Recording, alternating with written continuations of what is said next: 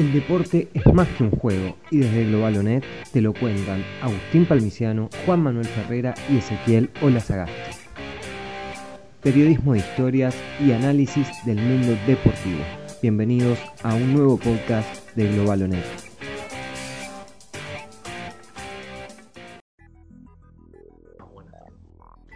Saludos a todos y todas los que nos están escuchando y bienvenidos a un nuevo capítulo de Globalonet Podcast, el cuarto capítulo, según acá me dicen por la cucaracha, de Globalonet Podcast, la versión sonora de Globalonet, que pueden leerlo todo, todas las semanas en su página globalonet.com y también seguir en las redes sociales, arroba globalonet.web en Instagram y Globalonet en Facebook y en Twitter. Y bueno, estamos acá una vez más con Juan Manuel Ferrera, Agustín Palmiciano y Ezequiel Lazagasti, un servidor que está manejando un poco los hilos de la conducción.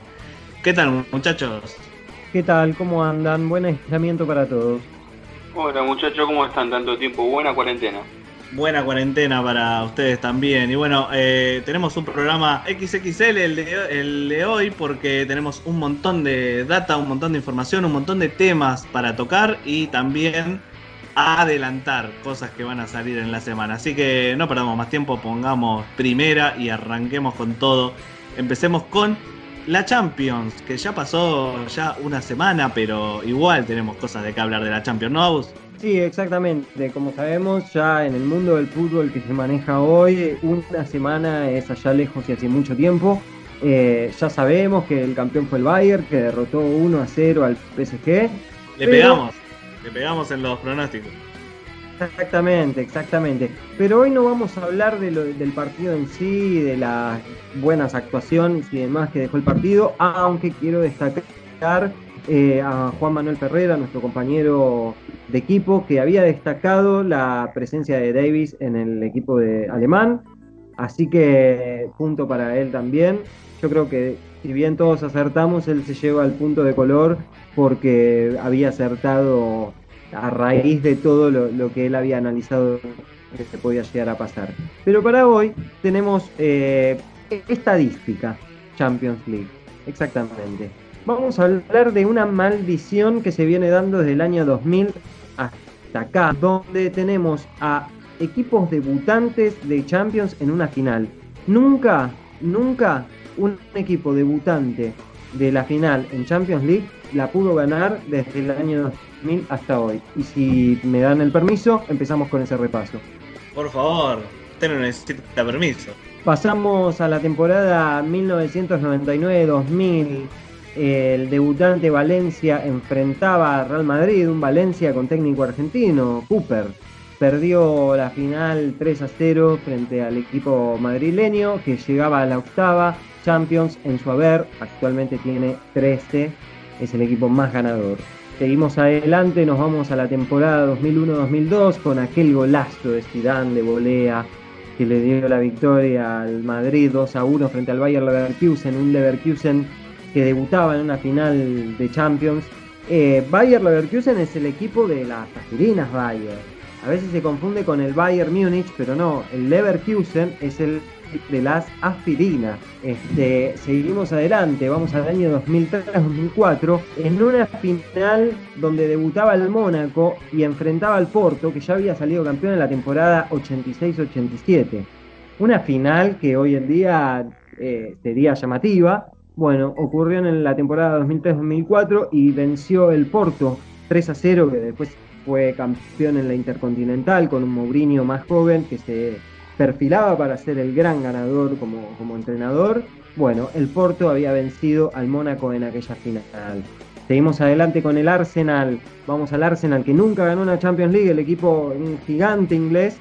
Eh, llegaba a la final frente al Barcelona con un Titi Henry prendido fuego perdió 2 a 1 frente a un Barcelona que lograba su segunda orejona. La primera la había ganado en el 91-92. La figura de aquel equipo era el actual entrenador del Barcelona, Ronald Koeman. Seguimos con la temporada 2007-2008. Chelsea, que llegaba a la final por primera vez en su historia, contra el Manchester United. Fue empate 1 a 1 y en la, en la definición por tiros del punto del penal venció, eh, vencieron los Diablos Rojos de Alex Ferguson un crack de entrenador histórico del Manchester United. Y bueno, los Blues ganarían después la Champions en la temporada 2011-2012, pero en, aquella, en aquella temporada 2007-2008 sería para el Manchester United que alcanzaba su tercera y última orejona. Y para cerrar, nos vamos a las últimas dos temporadas de Champions. En las últimas dos temporadas de Champions eh, hubieron equipos debutantes.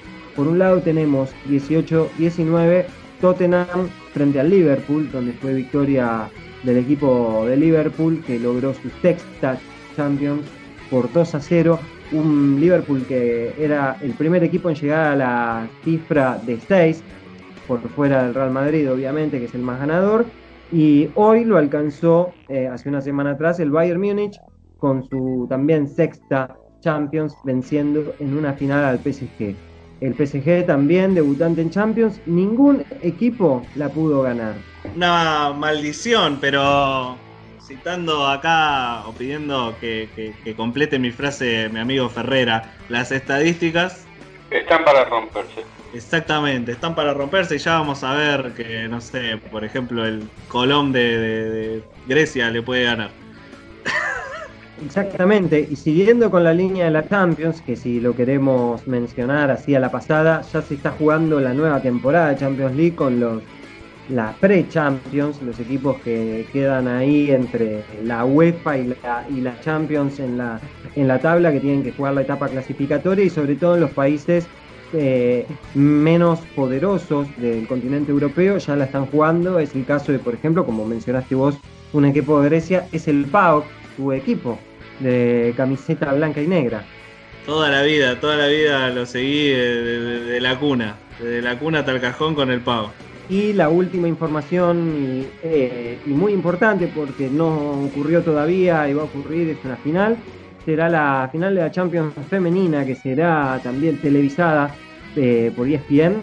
Eh, será este domingo a las 15 que jugará la final del certamen entre el equipo francés de Lyon el Olympique de Lyon y el Wolfsburgo alemán.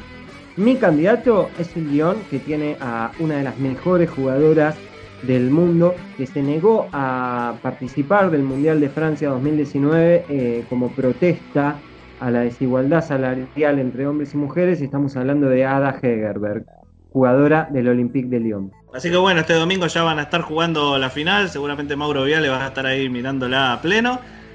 que le mandamos un saludo grande por, los dichos que tuvo, que tuvo en esta, en esta semana. Usted tiene que arrepentirse de lo que dijo. Pero bueno, vamos a, acabar con el pasado y vamos al presente porque el tema de la semana tiene nombre y apellido que se llama Lionel Messi.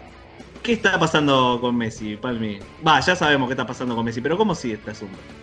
Bueno, esta semana, si tengo que poner un título, se rompió el fútbol pero para ir adelantando quiero hacer como una especie de debate entre quienes nos oyen en el podcast, que también se pueden comunicar con nosotros a través de las redes sociales y leer nuestra página, pero también con ustedes acá en el piso a la distancia producto del aislamiento y preguntarles, ¿es el fin de una era? ¿No hay chance de que se revierta su situación en el Barcelona? ¿Qué piensan?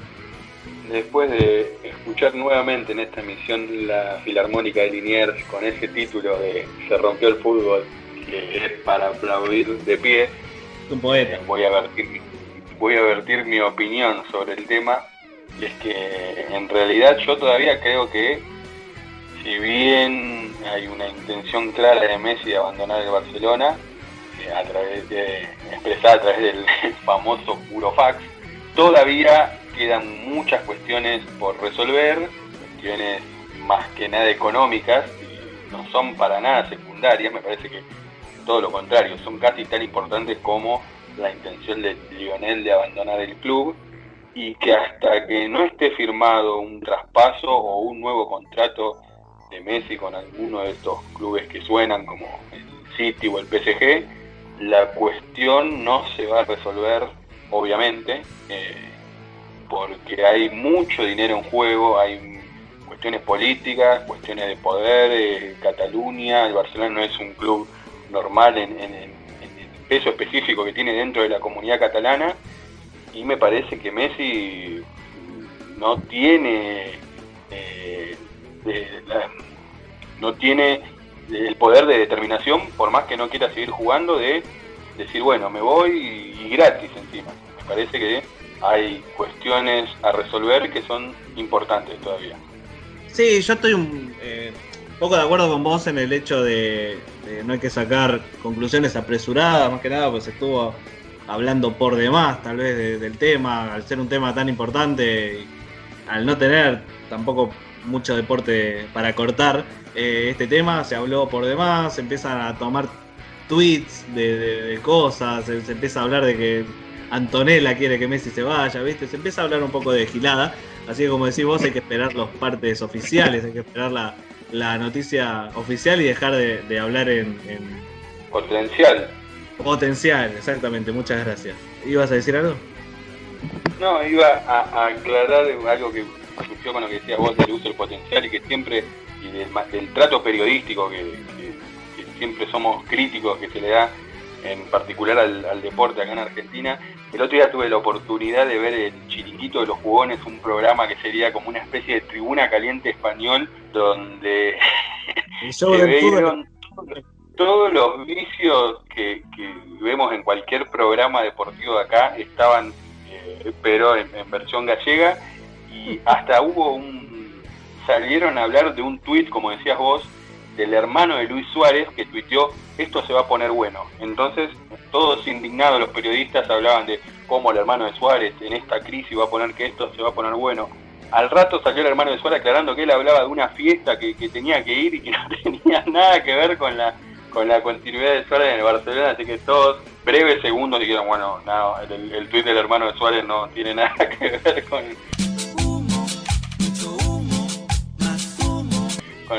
con, lo que ha pasado en el Barcelona. Más allá de que el tweet tenga o no que ver, pero eh, esas son las fuentes que también se manejan a veces en el periodismo y por eso yo digo que hay que tener cautela a la hora de, dar por concluido un tema tan importante y tan delicado como es la continuidad de Messi en el Barcelona.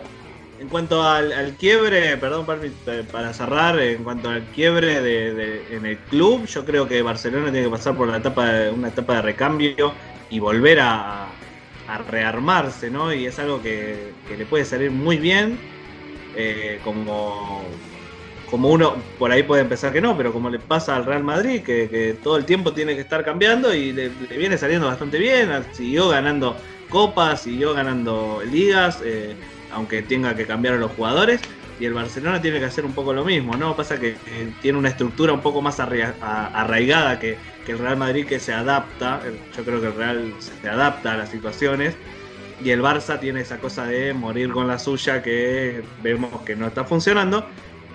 Y este proceso de por ahí de limpieza, de depuración y de reconstrucción puede salir muy bien o como puede salir muy mal y el Barcelona puede volver a ser lo que fue en los 90 donde tenía una sola Champions y perdía la, mayoría de las cosas que jugaba.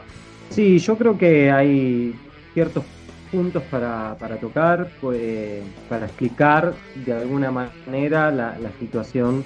Eh, por empezar, estoy muy de acuerdo con, todo lo que dicen ustedes, pero además agregar que, como decía Juan, la falta de actividad deportiva actual hace que entre en vilo un sinfín de rumores y de situaciones que lo único que hacen es entorpecer y hacer mayor la nube de, de, distintas versiones que circulan en torno a una noticia.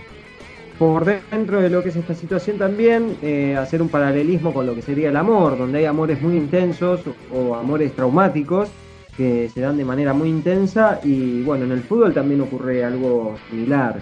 ¿A qué me refiero? Por ejemplo, la salida de Diego Maradona del Napoli, donde se fue casi escapando de la ciudad, o de Alfredo Di Stefano del Real Madrid, donde el Real Madrid le suelta la mano cuando el jugador ya no rendía. Eh, Juan Román Riquelme en pelea ahí constante con la dirigencia, termina yéndose a Argentinos Juniors eh, después de disputar un partido local intrascendente frente a Lanús por la fecha 15 del torneo local y bueno, y ahora tenemos el caso de, Lionel Messi. Con respecto a lo que decías vos, Ezequiel, eh, a raíz de la de la depuración y de los nuevos nombres, eh, tenemos que decir, sí, eh, yo creo que el Real Madrid, por ejemplo, no se complica tanto ante ciertas situaciones. Es decir, después del Mundial 2018, el Real Madrid contrata a Lopetegui, que no se le dan los resultados, y no se complicó. Eh, fue y llamó a Zidane, que había sido el último técnico en darle resultados al merengue, y le funcionó así. Y el Barcelona, sin embargo, se puso a innovar en cierta manera, trayendo técnicos que no estaban a la altura pero hay una relación ahí traumática y en relación a, esa nueva generación de jugadores, el Barcelona al soltar a Lionel Messi y a Suárez está perdiendo mil goles de, que, que juntaban entre los dos. No sé si Juan Manuel quería decir algo al respecto. No, yo tres cosas, eh, como para, cerrar mi, mi, participación con respecto al tema Messi. Eh, lo primero, hashtag eh, ternura, la gente de Newell's haciendo el banderazo, eh, pidiendo por la vuelta de Messi, algo que me parece utópico por el momento. Segundo, la cuestión de los jugadores que nombrabas vos y su salida de los clubes grandes. Esta cuestión casi amateur de los futbolistas, de decir, cuando no quiero jugar más en un lugar, me voy, como si eso no tuviera un montón de otras cuestiones que resolver. Me parece que los futbolistas deben tener en cuenta que mucho de lo que generan económicamente les trae unas responsabilidades distintas a lo que puede ser un jugador amateur que juega por la camiseta por amor al fútbol. Ellos eh, son profesionales y me parece que tienen que tener en cuenta estas cuestiones a la hora de definir eh, los finales de ciclo. Por último, me parece que Messi y el Barcelona se merecían un, se merecían un final diferente después de tantos logros y tanta tanto que bueno que le han dado al fútbol mundial en el último tiempo, me parece que la salida de Messi a través de este bendito y dichoso Burofax no es acorde a la historia del mismo Messi en el Barcelona. Pero bueno, yo no soy nadie como para decirle a Messi cómo tiene que actuar, aunque sí me parece que las formas no son las mejores y no están a la altura de lo que Messi y el Barcelona se merecen. Sí, y para ampliar también lo que dice Juan y para explicar un poco sobre la decisión, porque se habla mucho de Messi se va, listo. Y no es tan así. Vamos a explicar un poco cómo es eh, la cuestión contractual y lo que produce la decisión de Messi, pero por otro lado también ampliar lo que dice Juan con respecto de la relación Messi-dirigencia. Eh, un Barcelona en crisis, eso está claro, pierde la Champions con un 8 a 2, un equipo que ya estaba en baja pero a la vez creo que también el Barcelona podría haber buscado otra manera de hablar al jugador para volver a lo que decía Juan con esa cuestión del jugador, profesional y demás. También la dirigencia tiene que saber que el jugador es profesional y, y es posible que si después de perder 8 a 2 y quedar afuera, que pases de ser el mejor al peor, porque jugaste un partido donde su equipo se comió mucho y es muy probable que el jugador le, le salga aquel orgullo de yo no juego más, muchachos. Entonces también hay ahí una cuestión a entender de calentura, como cuando fue en el seleccionado nacional, que después de perder dos finales seguidas con Chile, Messi dijo, no juego más, después volvió. Por eso yo no le cerraría la puerta del todo a que Messi se vaya al Barcelona. Pero para ir cerrando, vamos a hacer un compendio de, cuestiones de Messi y Barcelona. 16 temporadas en el Blaugrana, 731 partidos jugados, 634 goles, que arroja un promedio de 0,86 goles por partido, altísimo.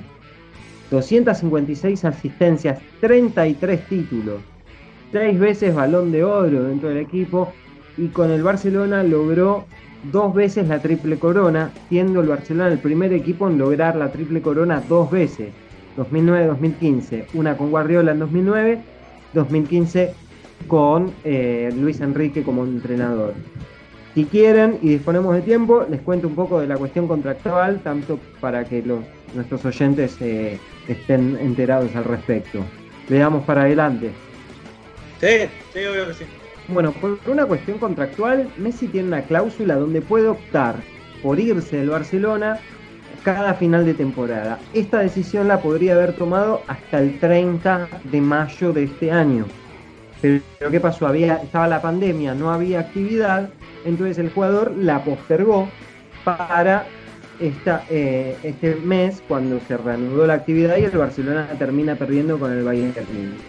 ¿Qué es lo que dicen del Barcelona? No, esto no puede pasar porque contractualmente había tiempo hasta el 30 de mayo. ¿Qué es lo que dice Messi y su séquito de abogados? Se puede dar porque en ese momento no había actividad deportiva, entonces se traslada la decisión. Hay una cuestión ahí, un litigio legal que yo creo que le dará la derecha la FIFA a Messi otorgándole el transfer si es que efectivamente termina yéndose del Barcelona. Ah, muy bonito discurso, señor. Pero yo pregunto, ¿qué es un contrato? El diccionario lo define como un acuerdo legal que no se puede romper. Que no se puede romper. Pero lo cierto es que no es que Messi dice me voy y listo, se va mañana.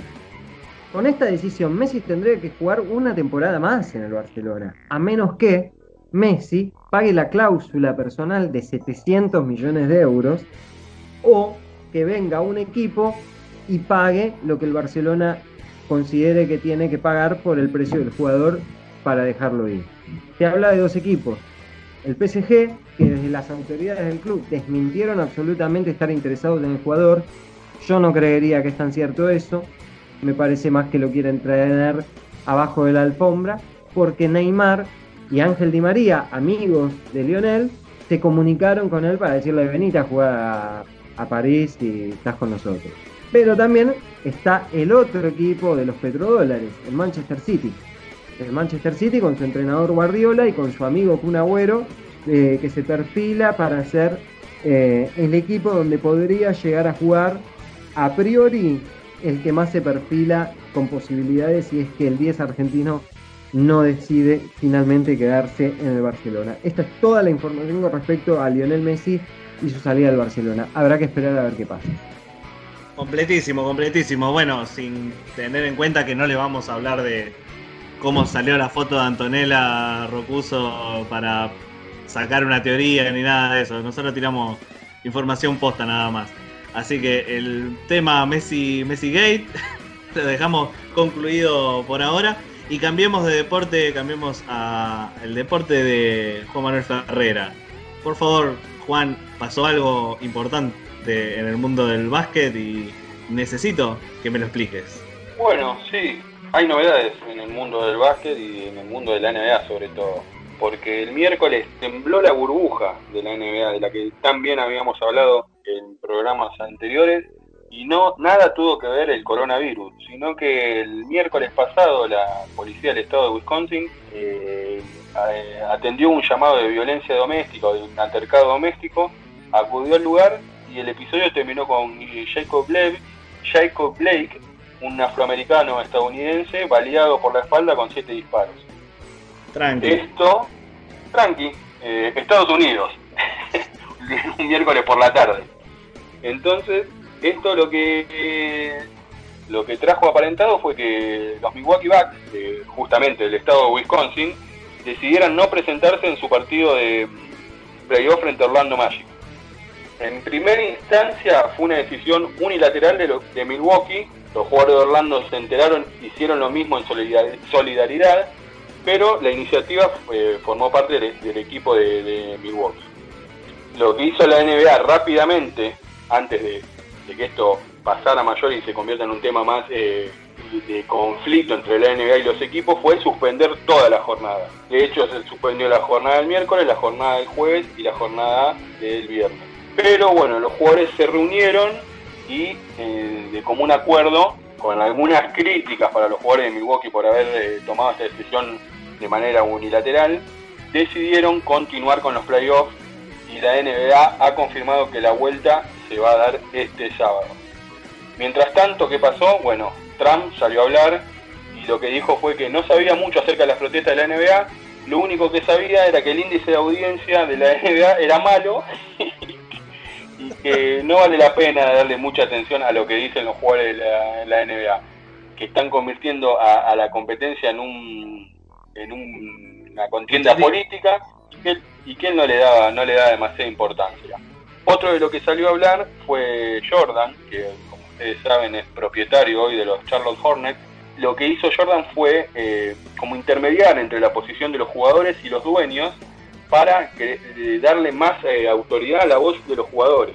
Así que bueno, Jordan estuvo ahí hablando con los propietarios, Jordan es dueño, pero no creo que deje de ser nunca un jugador, y vaya si lo fue. Así que bueno, aparentemente las cosas se encauzaron entre los jugadores la NBA y, los propietarios, y este sábado se retoma la actividad.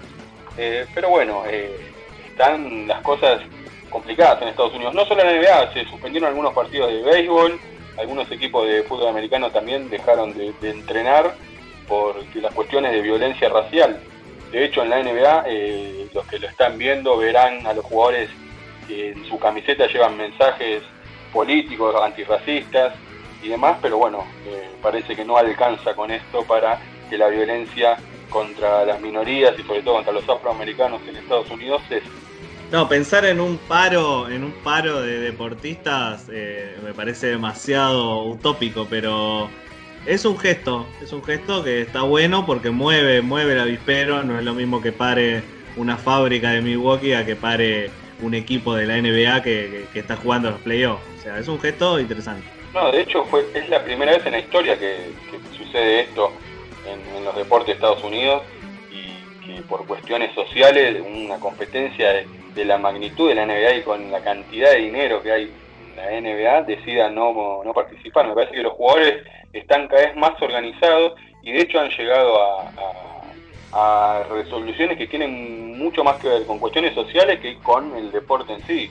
Eh, hasta se ha determinado que los pabellones, los estadios, como eh, los estadios de, los equipos, sean centros de votación en las próximas elecciones de Estados Unidos para garantizar eh, una mayor actividad del pueblo y sobre todo de, las minorías. Sí, además traer a colación una remera que están utilizando los jugadores hoy, que en principio se le había prohibido a Jimmy Butler utilizarla, la de Black Lives Matter, las vidas negras importan, que hoy muchos de los jugadores de la NBA afroamericanos y no, y no solo afroamericanos se unen a aquel reclamo que bueno, ya lo venían utilizando este, desde que se reanudó la competencia, no es que lo vienen utilizando de ahora a partir de un gesto, este, del gesto esta última semana, que de hecho no hubo actividad, pero ya viene habiendo ahí este, un reclamo y una postura por parte de los jugadores de la NBA y quiero preguntar esto, si la figura de Lebron y su activismo ante estas situaciones tiene algo que ver para lograr tanta, tanta adhesión por parte de los jugadores. Sí, obviamente Lebron es una voz que se escucha y mucho dentro del mundo NBA, pero en esta situación particular, como decía antes, eh, los que tomaron la decisión en primera instancia fueron los jugadores de Milwaukee Bucks, donde está Giannis Antetokounmpo, el Diego MVP y probablemente reelegido para esta temporada y lo que después sacó fue el sindicato de jugadores. Eh, por eso te decía antes, el sindicato de jugadores de NBA cada vez está más fuerte con Chris Paul a la cabeza, con Jalen Brown, el joven alero de Boston Celtic, eh, mediando también, están firmes en su postura de que la cuestión social es tan importante como la deportiva, que tienen que cambiar las cosas para que ellos eh, sigan desenvolviendo su actividad profesional. Así que eh, en este caso, como, también como, como decía antes, ¿no? Eh, se recriminó a la gente de, Milwaukee que haya tomado la decisión unilateralmente, pero no se cuestionó de ninguna manera, sino que se les brindó todo el apoyo y llegaron a una, una resolución conjunta todos los equipos que quedaban dentro de la burbuja para continuar la actividad. Un aspecto social del deporte que nos da pie para hablar de otro aspecto social en el deporte, hablar de un spin-off que se desprende de la nota que salió en la semana en Globalonet al profe Señorini, que también estuvimos escuchando eh, el capítulo anterior acá, una nota que tuvo muy buena recepción del público. Eh, si quieren, si todavía no la leyeron, pueden entrar en globalonet.com y leerla, porque la verdad que es súper interesante tuvo, su trascendencia, tuvo la buena acogida del público y salió también en, la izquierda diario, eh, que, la tomó a la nota y la publicó en su, en su portal y en su versión digital, así que muy agradecidos con, con, la, con el recibimiento que tuvo la nota que hizo Agustín con el profe Signorini. Y bueno, ahí se tocó un tema que eh, como dije, es como un spin-off, dio pie a que Agustín vuelva a investigar y vuelva a entrevistar, ¿no, Agus? Sí, exactamente. Además, en una semana muy particular para nosotros tres, que somos quienes hacemos Globalonet, que estamos de fiesta porque cumplimos tres años, fue una, un muy buen relanzamiento a partir de un nuevo año que, comienza para Globalonet, la, la, entrevista al profe Signorini, donde hablamos de muchas cuestiones, no solo de su, su, preparación con los futbolistas, la relación que tuvo con Diego Maradona y que tiene, eh, sino también del aspecto social del deporte como igualador y sobre un equipo nuevo, un club nuevo llamado Villas Unidas. Un proyecto que nació por parte del profe Signorini, eh, como les estábamos anticipando, que habló, con Globalonet en esta semana, junto a la Escuela de Entrenadores de Directores Técnicos de Menotti y las organizaciones sociales. Villas Unidas fue eh, fundado en 2019 y la idea del club es promover la igualdad social a través del deporte y también de la educación. Es por eso que hablamos con el presidente de la institución, Fabio Romanella, y nos contó al respecto lo siguiente. Club se fundó hace un, año y medio, digamos, se hizo la presentación pública en enero del 2019. Sí. Y un poco surge de la, de la unión, del encuentro, digamos, entre lo que es parte de las organizaciones sociales que conforman la CETEP. Sí. Eh, y, eh, y un poco la consolidación de los laburos ligados al deporte que tenían esas organizaciones y una idea de la escuela de entrenadores Menotti, principalmente del profe Signorini, que es un poco el, artífice, por lo menos intelectual de esto, siempre quiso hacer una especie de club de, una villa y poner ahí un poco los conocimientos de la escuela en, pos, de ese club. Y un poco lo que se pergenió fue el encuentro de, esas dos, de esos dos mundos, pergenió la idea de hacer un club de Villas Unidas, que en realidad desde el punto de vista del deporte, del fútbol específicamente, sea una especie de selección de los mejores jugadores de las villas, sí. a sabiendas de todo lo, que representa el jugador villero en, la idiosincrasia del fútbol en, en general es eso, desde el punto de vista fútbol, por supuesto, el club tiene una idea mucho más integral que tiene que ver con la, la educación, eh, la salud, es decir, una, una referencia más integral, no solo del pibe que, no, que llega, que son muy pocos, sino también todos los que no llegan y que tienen otras cualidades. Y eso por un lado, y después también está todo el tema de que después se fueron agregando, digamos, clubes de barrio, es decir, un poco la red que hoy integra Villas Unidas. Eh, no solo son las organizaciones sociales un poco más organizadas, que son las que, que conocen por ahí más más habitualmente, sino también el club de barrio, lo que empezó a ver de articulación con los curavilleros y con la pastoral social, claro. con las empresas recuperadas, bueno, todo ese mundo, toda esa red un poco alimenta el, espíritu de Villa Además, una de las ideas más interesantes del proyecto es la consolidación de jugadores que pueden surgir de los barrios humildes y llegar a primera. ¿Qué quiere decir esto? Donde la idea del equipo es contribuir con mejoras a los barrios a partir de las ventas de jugadores a otros equipos. Le consultamos sobre esto al presidente de la institución y lo escuchamos. Ahí hay, una cuestión que un poco siempre plantea el profe Signorini, que, que, Villa tiene en su, génesis la idea de que parte de los, de los derechos de formación, digamos, cuando un futbolista llega, a, llegar a un primer nivel, digamos, y todo lo que eso genera, toda la plata que el, futbolista genera, sí. Eh, que nunca, nunca llega nada al lugar de origen del jugador, ¿no? Hmm. Siempre el profe habla de bueno, todo lo que Maradona generó y Fiorito nunca le llegó nada. Claro. El mismo lo de Camilo Teve o de algún agüero. Sí. Entonces, bueno, Villa lo que dice es que si el día de mañana tiene un jugador, tiene la suerte de que un jugador llegue y se produzca un pase a Europa, parte de los derechos de formación que le, corresponden a Villa por ser el formador de ese pibe, eh, una, parte de esos cinco, el 5% iría al lugar de origen del jugador y las organizaciones sociales de ese lugar son las que determinan qué obra se haría con esa plata, digamos. Exactamente. Es un poco es un poco el leitmotiv de, de Villas.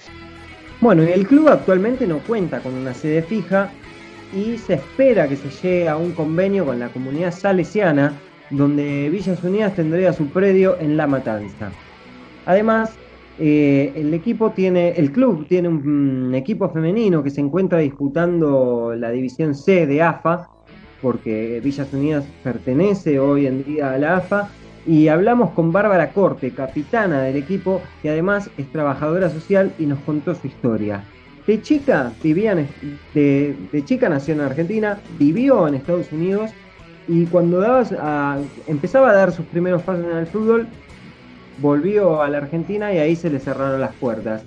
Años más tarde volvería a tener la posibilidad de competir en el fútbol y fue primero en Chicago, que a partir de estar viendo, consultar en la guía T, de volver a Buenos Aires para estudiar, empezó a consultar, consiguió Chicago, pero hoy en día la encontramos en Villas Unidas. La escuchamos.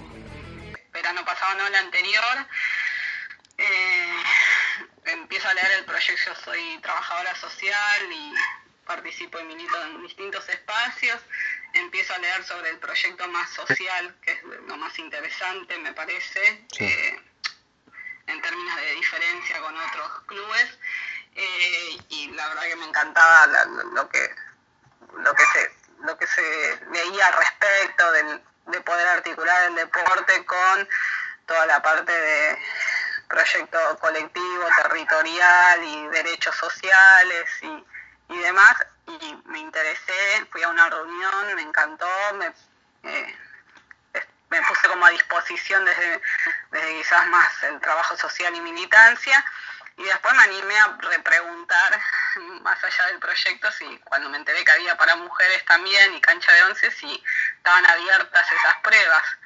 Eh, y fue así que me dijeron, sí, ¿por qué no? Anda a probarte, me probé, bueno, quedé seleccionada en el equipo y ahí, más que el proyecto social que iba a tener yo más una pata de incidencia en, desde el trabajo social, me convertí en jugadora. Claro. Ah, por suerte, ¿no? Estoy muy agradecida de ese espacio porque fue como un sueño frustrado que ahora tengo 37 años, lo, lo pude al menos cumplir y después apareció esto de la cuarentena pero eh, mi deseo es continuar como jugadora por, hasta que me den las piernas. Bárbara además habla de la importancia que tiene un club con estos valores y lo que representa para ella defender los colores de la institución. Em, me cambió poder pensar y meterme más en el tema de que es posible articular ambas cosas, ¿no? El deporte, eh, con todo lo que es el acceso a, derechos vulnerados eh, y a proyecciones más territoriales comunitarias. Claro, porque... yo, desde pensar eh, poder alcanzar para los, los que están en el club cuestiones miradas a la terminalidad educativa o apoyo escolar o apoyo a la continuidad de los estudios y ver eh, qué necesitan todos aquellos que están jugando para dar por finalizada los estudios y pensar en una cuestión paralela al deporte también para poder sostener una vida más digna. Para ir cerrando, es una nota que la van a poder leer en nuestra web a partir que viene. En lo personal, la idea es muy innovadora y creo que a cualquiera que está escuchando esto y que leyó la nota del profesor Signorini lo puede, lo puede entender y leer de esa forma. Eh, y muchos clubes podrían dar este ejemplo sumándose a esta situación con la posibilidad de ayudar a muchos chicos que la sociedad injustamente los posterga. Pero Bárbara nos cuenta más sobre el club donde hasta las empresas recuperadas participan de este proyecto. ¿De qué manera? Nos lo cuenta. La ropa es hecha, la camiseta, los pantalones y demás en empresas recuperadas o cooperativas de trabajo. Sí. Entonces hay todo un circuito ahí de bancar la parada eh, con coherencia de, las cuestiones eh, que la, ropa que utilizamos viene del campo de la economía social. Eh, no sé, tenemos los viáticos, o sea, un colectivo para llegar al lugar a donde jugamos, tenemos la comida también, tenemos un buen equipo técnico, para mí eso es muy importante también, porque si no, de que le quitaría mérito a la carrera deportiva, porque se está mirando con esos, con, esos ojos, a fines de que también no nada más las mujeres, en este caso las mujeres, no, no nada más sea un acceso al derecho al placer que siempre dio, sino también a futuro al, acceso al, trabajo, ¿no? Hay, hay pibas de 15 años que no sabes cómo juegan y esto puede ser una carrera futbolista y y pueden llegar a vivir de el fútbol. Genial, una nueva nota de, de Globalonet tocando el tema social, como siempre nosotros decimos, o como siempre yo digo, de empezamos a hacer la columna primero en No me hables tan temprano y ahora en el formato podcast de Globalonet. Globalonet es un medio deportivo que no solamente toca eh, lo que pasa dentro de la cancha y cuando se mueve la pelotita, sino también todo el contexto social que engloba al deporte, eh, como ya demostró Juan hablando de la situación en Estados Unidos y ahora con la nota que hizo Palmi sobre el club Villas Unidas, que la verdad eh, va a estar espectacular como todo, como la nota también que hablamos la semana pasada con el profe Signorini, así que Esténse atentos porque esto es un adelanto solamente de la nota completa que va a salir el jueves en Globalonet. Pueden entrar en globalonet.com y recuerden que también pueden seguirnos en nuestras redes sociales que son en Instagram arroba globalonet.web y también en Facebook o en Twitter nos encuentran como Globalonet y ahí pueden ver no solamente las alertas de las notas que ya salen, también jueguitos, eh, historias, encuestas y todas esas cuestiones que nos gusta poner de vez en cuando. Y antes de ir cerrando, antes de ir cerrando el podcast, vamos a tirar una información de último minuto, aunque por ahí ustedes ya la vieron en algún lado antes de escuchar el podcast, pero es algo de último minuto en el fútbol argentino. ¿Qué pasó, mí? Sí, hay que ver que, eh, cómo siguen dándose los, los pasos siguientes a partir de esta información. Hay un caso positivo en la burbuja de River Plate, eh, un equipo que no tenía ningún caso y de golpe no se sabe si se rompió el aislamiento o la realidad es que Adrián Olivieri, el entrenador de arqueros de River Plate, eh, dio positivo de coronavirus, así que estaremos siguiendo de cerca con toda la información cómo, cómo va a seguir haciendo el conjunto millonario dirigido por Marcelo Gallardo y los posibles testeos que se hagan a todos los jugadores para ver si hay más infectados. Eh, el primer fallo en la burbuja del fútbol argentino, pero bueno, esperemos que no es muy optimista la visión de los especialistas que dicen que seguramente puede haber muchos casos positivos en el club, pero bueno, esperemos que no sean tantos y que sea, solamente una grieta en la burbuja del fútbol argentino. Y bueno, para cerrar con algo que espero yo se transforme en una costumbre y en un clásico de Globalonet Podcast que van a ser, voy a llamar de ahora en más las perlitas del tío Ferrera. Eh, y hoy nos trae una efeméride, así que vamos a ver con qué cerramos hoy. Bueno, eh, me hace acordar a, las perlas de, Guillermo Nimo esto. O sea, oh, la perla negra. Esta perla negra es para usted. Rolando Schiavi, uh. marcador central de Boca Juniors. innovando, ¿no? Siempre innovando. Bueno, las perlas de Nimo. Eh, no, lo que yo les traigo hoy es un recordatorio sobre dos medallas de oro, que fueron las de Atenas en 2004, porque el 28 de agosto eh, la delegación argentina conquistó dos medallas, una inolvidable y la otra olvidada. La traigo sobre, sobre el cierre porque no le quiero dar derecho a réplica a mi compañero, porque esto va a generar polémica, ya que una de las dos medallas, la que para mí es más olvidada, entre comillas, es la que ganó la selección de fútbol, que era dirigida por quién? Por Marcelo Loco y Elsa y ganó el título de manera contundente, arrasando en todos los partidos, con muy buen nivel y con un Carlos Tevez como estrella. Eh, de hecho, Tevez fue el autor del gol en la final del 1 0 contra Paraguay. Y bueno, el, equipo, para recordar, el equipo de aquel día, eh, dirigido por el Loco, fue el de Lux, Colochini, Ayala, Heinze, Lucho González Mascherano, el Kili González, D'Alessandro, Rosales, Delgado y Carlito Tevez. Recuerdo. Lindo equipo, lindo equipo y además con un funcionamiento eh, de, de alto vuelo, pero bueno, no alcanzó para que las energías de Bielsa se llenen y continúe al frente de la selección. De hecho, a lo- al poco tiempo eh, renunció. La otra medalla, y la que es inolvidable, es la de el- la generación dorada y el seleccionado de básquet. A ver, una corrida de Argentina. Ahí está Montequia corriendo la cancha. El balón para Ginóbili con tablero doble. ¡Ganó Argentina! ¡Ganó Argentina! El doble bárbaro en el último segundo. ¡Ganó Argentina! que logró este hito histórico en el deporte argentino, ganándole la final a Italia 84-69, pero sobre todo después de haber vencido en la semifinal al Dream Team de, Estados Unidos por 89-81, con los eternos jugadores de la selección argentina como Manu Ginobili, Fabricio Berto, Delfino, Chapu Nocioni, Pepe Sánchez, Escola, Volkovic Conocini y bueno, todos los de la, de la generación dorada dirigida por Rubén Magnano. Así que, como decíamos antes, han pasado ya 16 años de estas dos medallas del deporte argentino en Atenas 2004.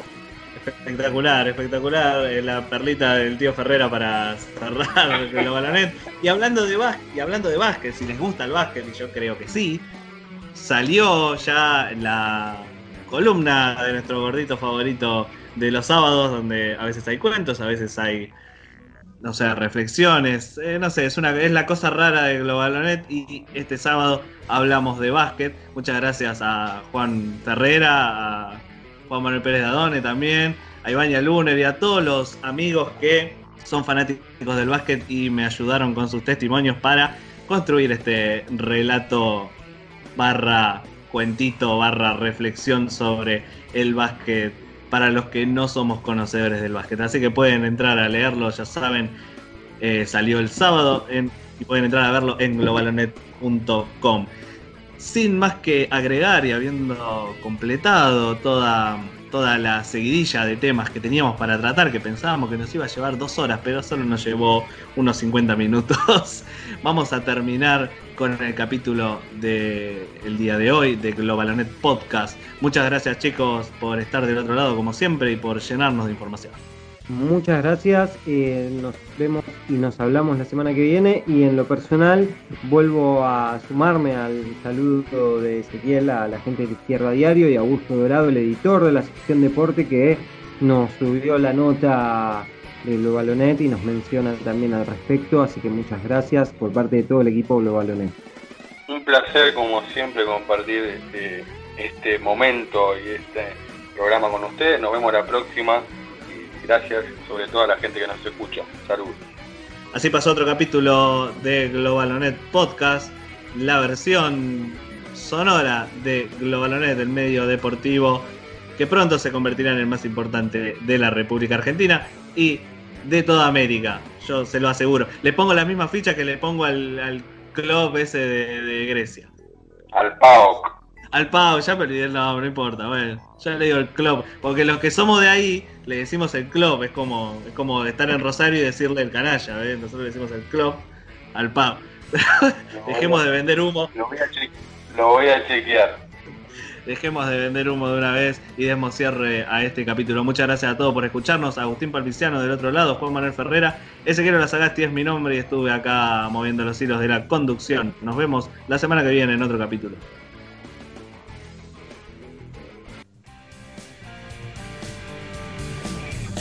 ¿Querés sumarte al equipo Globalonet? ¿Cómo podés hacerlo? Seguinos en nuestras redes sociales, Facebook, Globalonet, Twitter, arroba Globalonet, Instagram, arroba globalonet.web. Desde 2017 te acercamos todas las noticias. Entra en nuestra página y entérate de todo. www.globalonet.com